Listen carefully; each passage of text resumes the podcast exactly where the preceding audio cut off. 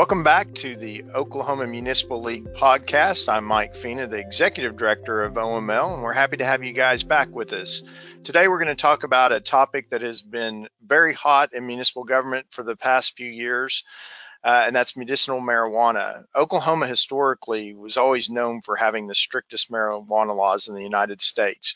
We had a history that dates back to the early 1930s when it comes to marijuana, when the state outlawed all forms of marijuana. The prohibition came as part of a nationwide trend to restrict cannabis, and by 1983, Oklahoma had introduced a program to rid this state entirely of marijuana. But then you fast forward to 2018, and the sentiment of Oklahomans changed dramatically when it comes to marijuana. When we passed State Question 788, the vote passed by 58%, and after its passage, officials thought that about 80,000 patients, or 2% of the state's estimated population, would probably register in the first year for legal medical marijuana. Since its passage, the Oklahoma Medical Marijuana Authority, the state agency that was actually set up to regulate the industry, has already registered more than 3.5% of the population as patients, and there's really little sign of applications slowing. The participation rate puts Oklahoma near number one among all states that have some form of medical cannabis legislation. So although that 788 was passed by a wide margin, the provisions of that bill were not clearly written, and it left some in Oklahoma wondering how to regulate this new industry. Luckily, 788 was a statutory change and not a constitutional change in our state, so it was possible to improve the law. That was critical to municipal government because there were so many areas that were undefined. Our guest today was responsible for crafting much of the current language that governs the municipal parts of the medicinal marijuana law. That's OML Deputy General Counsel Daniel McClure. Daniel, welcome to the podcast today. Hey, thanks, Mike. Happy to be here. So we've had an interesting couple of years when it comes to medical marijuana. I think since its passage, we've had some major legislation that we've had to go to the legislature and actually convince them why this was important for municipal government and for the state. You were really behind. I always say that you wrote about 99% of that language that's in current statute. So can you recap for us a little bit in that first year what we did to change the law? Yeah, absolutely. It was a fun year that year. The main bill that we worked with was Senate Bill 1030. Having followed it through the legislative process, it was really fun. It was introduced as, kind of moderate length bill. And then I think it grew to 50 or 60, 70 pages, and it shrunk to 6 pages. And it was a lot of fun with stuff getting in and being taken out. The main things that we were successful in getting in at its final passage and approval subsequently by the governor, I think the big takeaway for us was the certificate of compliance process. With the influx of new business owners in the medical marijuana industry, we had a lot of people who had done business regularly in different fields. We also had a number of people who hadn't really been engaging in a formal business, and so it was really important that we implement a process to make sure that the business owners are off to the races in the right way and have a good chance at being successful. And so that was the idea behind the certificate of compliance process in Senate Bill 1030. And so the idea was that we would make sure that the city governments are communicating with the business owners and with the Oklahoma Medical Marijuana Authority to make sure that we don't get the ball rolling too far down the line and have to come back and start over. So the way that it works is we would have an application that the applicant would bring to the city governments, and they would just have some simple check boxes for the city government to fill out to say, yes, this property is in the right zone, it has the right licensing filled out, and we have all the documentation that we need. That way we're on a good track from the get-go, and that's what we're doing now. And for the most part, we're seeing some success in that area. We might make some minor changes next year, but that part's working good. Another big change that we had in 1030 was just to make sure that everyone looks at the medical marijuana business like a standard business that we're following. Of course, we have different regulatory issues to be thinking through, and that's important. And so from our perspective, we wanted to look at this issue more about process than outcome. And so we wanted to make sure that we apply our standard planning and zoning process to the medical marijuana industry. We've spelled that out very clearly in Senate Bill 1030. Additionally, I guess two other big issues that were in that bill. One was the site and release program. We made it where if someone doesn't have their license, they would be cite and released to get a ticket, and they could go to that municipal court. If they had their license, they could just bring it to court, just like you would if you were driving without your driver's license, if you had forgotten it, to kind of mirror up those processes in municipal courts. And that seems to be working good from all reports that we're hearing. And I'd say the last thing that we had in there was we wanted to make sure that we have a cooperative spirit between state regulators and municipal governments. And so we have some language in there that talks about that we're going to work together and share information to make sure we have a good regulatory environment. And so that's probably the four big takeaways in the bill, Mike.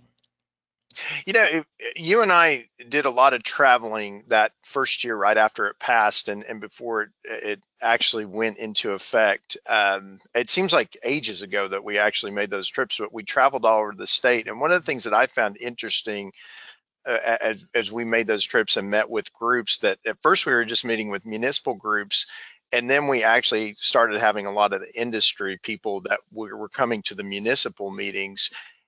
And I think the one thing that we took away with it, I'd like to get your take on it, but that first year, there was just widespread confusion on what this actually meant for the state and making it, and why it was critical that we actually passed legislation. Yeah, absolutely. I think it was really neat to see the interaction between the industry folks and our municipal professionals. I looked back at the numbers not too long ago, and we met with over 450 municipal professionals that first year, going over these processes, which I think is really important. One of my favorite ones was when we met with officials down in Poteau.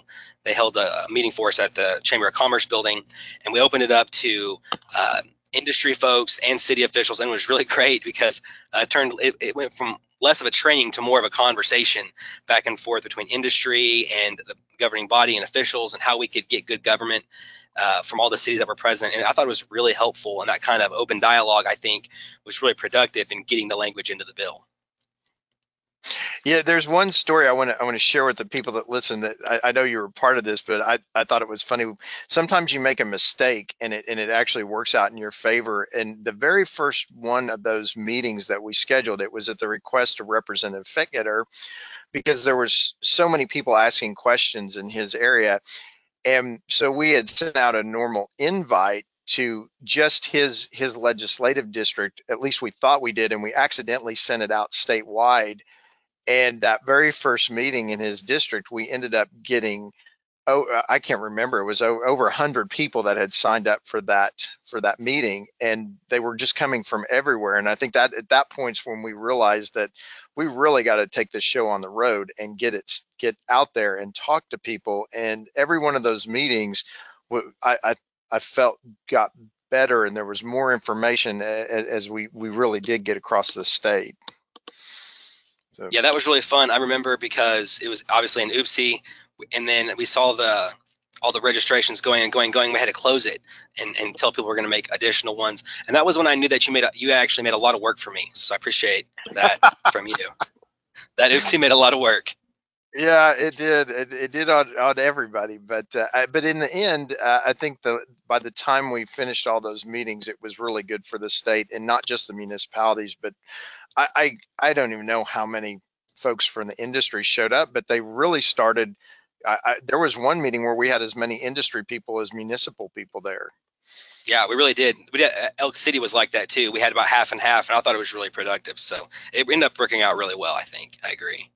Yeah, and working with the industry, I know the first year it felt like it was somewhat stressful, just because everybody was trying to figure it out. But in the second year, then we started having conversations. Like we just had one this week with Ron Durbin, who was an attorney that at one point was suing cities left and right, and now he is working with us and trying to find solutions to this. And I feel like the industry has at least made the effort to meet us halfway. Not that we don't have our problems, but they are working with us. Would you agree with that? Yeah, I definitely agree with that. That meeting we had this week, I thought was incredibly helpful. You know, we had pages of things that we agreed on, and that we agreed we could make some progress on together. And it's always healthy and productive when your list of agreed upon things to work on is a bigger list than your things that we need to disagree on or work on. And so that was a really good takeaway. And I think that we're going to be able to get a lot of those common sense reforms put in this year, and it's going to be good for everyone. Well, that's a good segue, because now we're heading into our second, no, technically our third legislative session where we will have some kind of medicinal marijuana revision type bill. So there's a few things that I know that we need to focus on, but let's talk about one that we're not quite sure that we're going to require legislation, or if we just need to clean up. But one of the things that's been an issue for municipal government is the smoking in public. So talk about that a little bit. Yeah, initially in that first year in Senate Bill 1030, we had some language about public smoking. We wanted to make sure that the public smoking of tobacco statutes incorporated marijuana smoking. Initially, that was not the case, and we had statutes that empowered municipal governments to make smoke-free tobacco places, and that made sense. But I think it kind of slipped through the cracks. That marijuana is obviously different. We need to have a different statute for that. And so in 2019, though, in House Bill 2601, that language was incorporated to add marijuana to the smoking language. And so now I think that's just some education that we're going to be working on in the coming weeks and months to make sure that municipal governments, they're used to having signs up. That's the rule right now for public smoking of tobacco. You have to have a sign up that says, you know, this is a tobacco-free space, whether it's a park or a building area, breezeway, things of that nature. So we just have to go back through and update those signs to say tobacco and marijuana's smoke-free location, and as well as vaping. Additionally, we've had it on the books for a long time that if we run into someone who is in one of our smoke-free places, our first step is to talk to them and give them a warning prior to issuing a citation. And that language is the same for marijuana and marijuana vaping as well, that we have to give that warning. So I think that's just going to be some work on our part as far as education and getting that information out there to make sure we're getting those signs updated.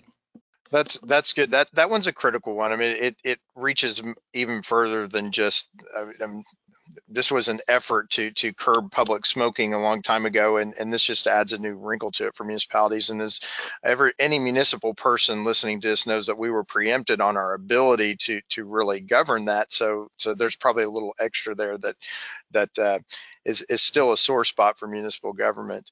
Now, I know personally, and I know you've dealt with it too, there's been another issue over the past year that's been a little more prevalent than some of the issues in the past, and that's that we will have dispensary owners that are licensed to sell their medicine in the state, but then sometimes they end up selling it to people that actually don't have their card, and that truly is just a criminal activity at that point. But the current language doesn't really support us in being able to treat that person like they were a drug dealer. So what kind of changes do you expect in that area with the bill this year?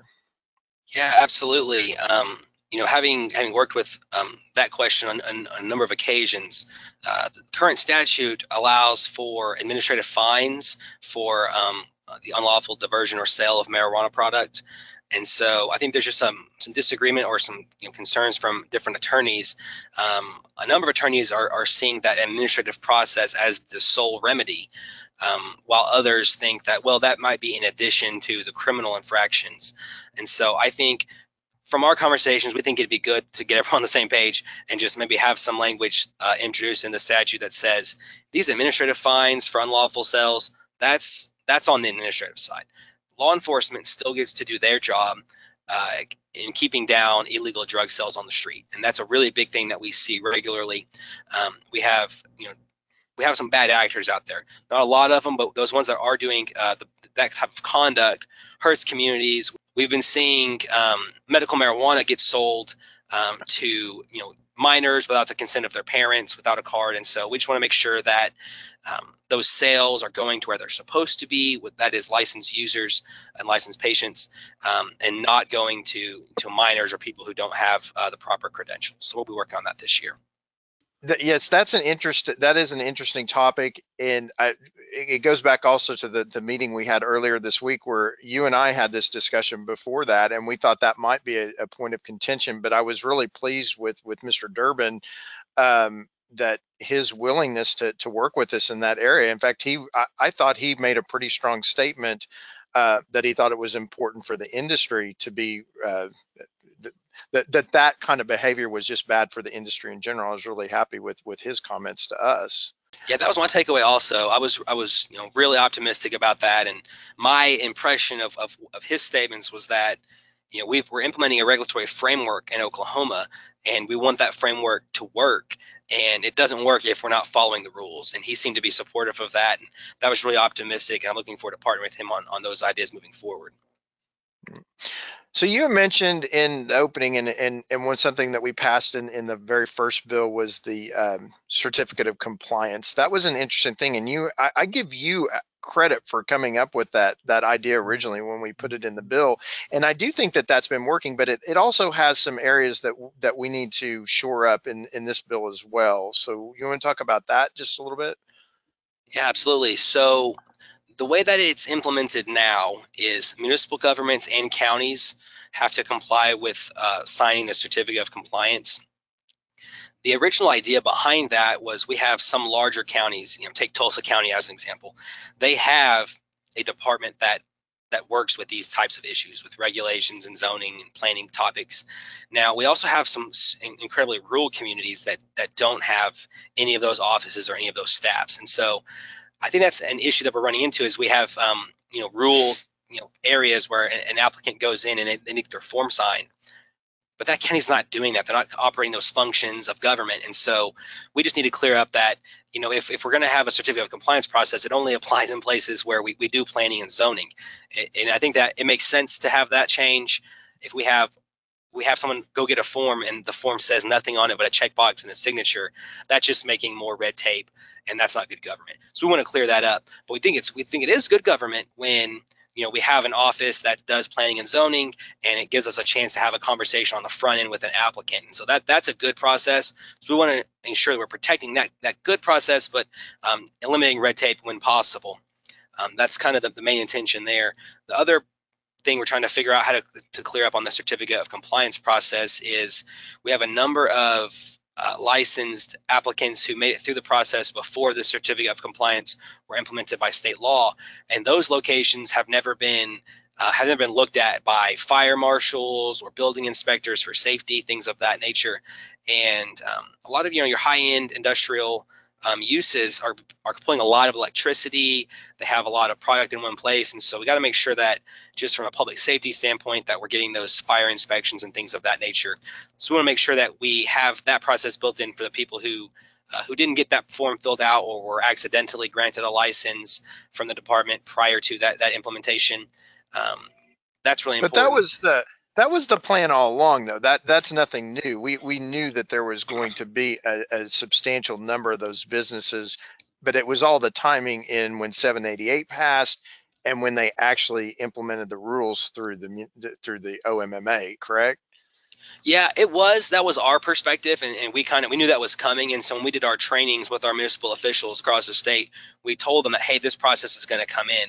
I know just through conversations in the grapevine that there have been conversations about grandfathering in those uses, and that's the concern that we're looking to address. Is you're right. We knew that this was going to happen. We're going to have to get these people inspected on year 2 and year 3, and that's great. And our folks will go out there and get them up to date. But if we just have a change of the law that doesn't require them to go through that process at this hour, it's probably not a good idea for the safety of the community. And I think there was some confusion on the industry side that we wanted to have them every year from now until eternity have to file for the COC, and that was really never the intent either. It's just the way we wrote it was that so we could catch those businesses in year 2. Exactly, yeah, and so I think we're going to go in and hopefully clear that up this year. When we're talking about other licensed uses in our communities, if it's just a bakery, for example, or if it's a sporting goods store, right? Those locations get inspected, and then we don't have to do a zoning inspection every year, right? Nothing's changed. They're not having a change of use or occupancy, so they're good. But whenever that sporting goods store is going to change to a laundromat, for example, that's change of use. So we would go in and inspect that. And so our intention at this point is to make the marijuana certification of compliance, just like we do those other inspections. So a change of use or occupancy would trigger an additional inspection.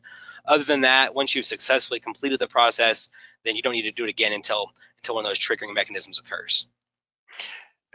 You brought up a good point there that's probably on a different topic, but you know, we can learn too in municipal government. I think one of the things that we learned over the last couple of years is that there's a lot of different ways that folks are processing the marijuana, and that not all those are created equal, and some of them might have a larger impact on municipalities as far as the style of and I guess the potential harm or liability the way they process, and then others have very little liability or potential of harm to municipalities or the citizens, and I think we're trying to adjust in how we look at those things, and we're probably learning from the industry as much as they're learning from us.